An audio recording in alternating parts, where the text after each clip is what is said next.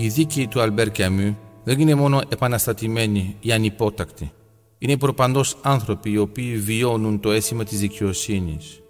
Για να αντιληφθούμε το βάθος της προβληματικής του Καμού, είναι αναγκαίο να αναδείξουμε τα νοητικά σχήματα της δικαιοσύνης μέσα στο πλαίσιο της ανθρωπότητας. Αυτή η δικαιοσύνη δεν είναι θεσμική. Βασίζεται προπαντός στις αξίες και όχι στις αρχές.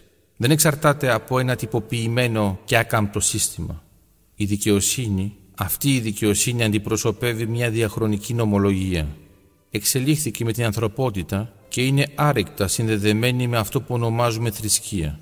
Με τον ίδιο τον Χριστό έχει συσχετιστεί η έκφραση «ο δάσκαλος της δικαιοσύνης» και πιο γενικά συναντούμε συχνά τον όρο «τιμωρός» σε πολλούς πολιτισμούς με παραλλαγές όπως αυτήν του δίκαιου.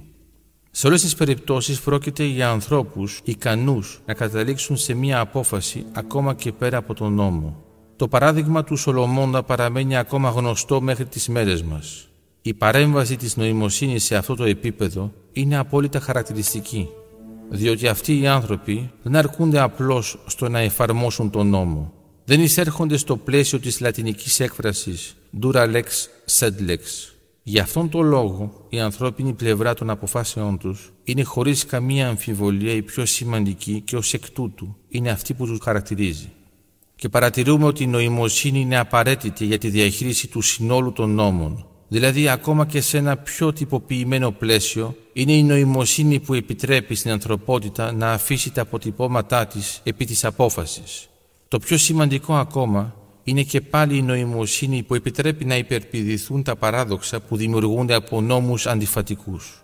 Κατά συνέπεια, όταν οι νόμοι υπερβαίνονται, ο ίδιος ο άνθρωπος μέσω της νοημοσύνης του γίνεται δικαστής. Στην πραγματικότητα διατηρεί αυτόν τον τίτλο διαπαντός. Μόνο που το σύστημα προτιμά να θεσπίζει νόμους για να παραμένει ανεξάρτητο από την ανθρώπινη επίδραση. Στο πλαίσιο του θεατρικού έργου του Αλμπέρ Καμιού, τίθεται η προβληματική των ορίων όταν ξέρουμε και αποδεχόμαστε εκ των προτέρων ότι η μάχη είναι χαμένη. Η ανάγκη να αγωνιζόμαστε εναντίον της βαρβαρότητας ενός συστήματος που καταπιέζει την ανθρωπότητα εμπερικλεί θυσίες. Όμως πόσες και ποιες θυσίες μπορεί να αντέξει ο άνθρωπος προκειμένου να φτάσει στον στόχο της απελευθέρωσης της ανθρωπότητας; Αυτό είναι το ερώτημα που θέτει ο Αλμπέρ Καμιού. Μόνο που οι δίκαιοι είχαν ήδη δώσει την απάντηση το 1905.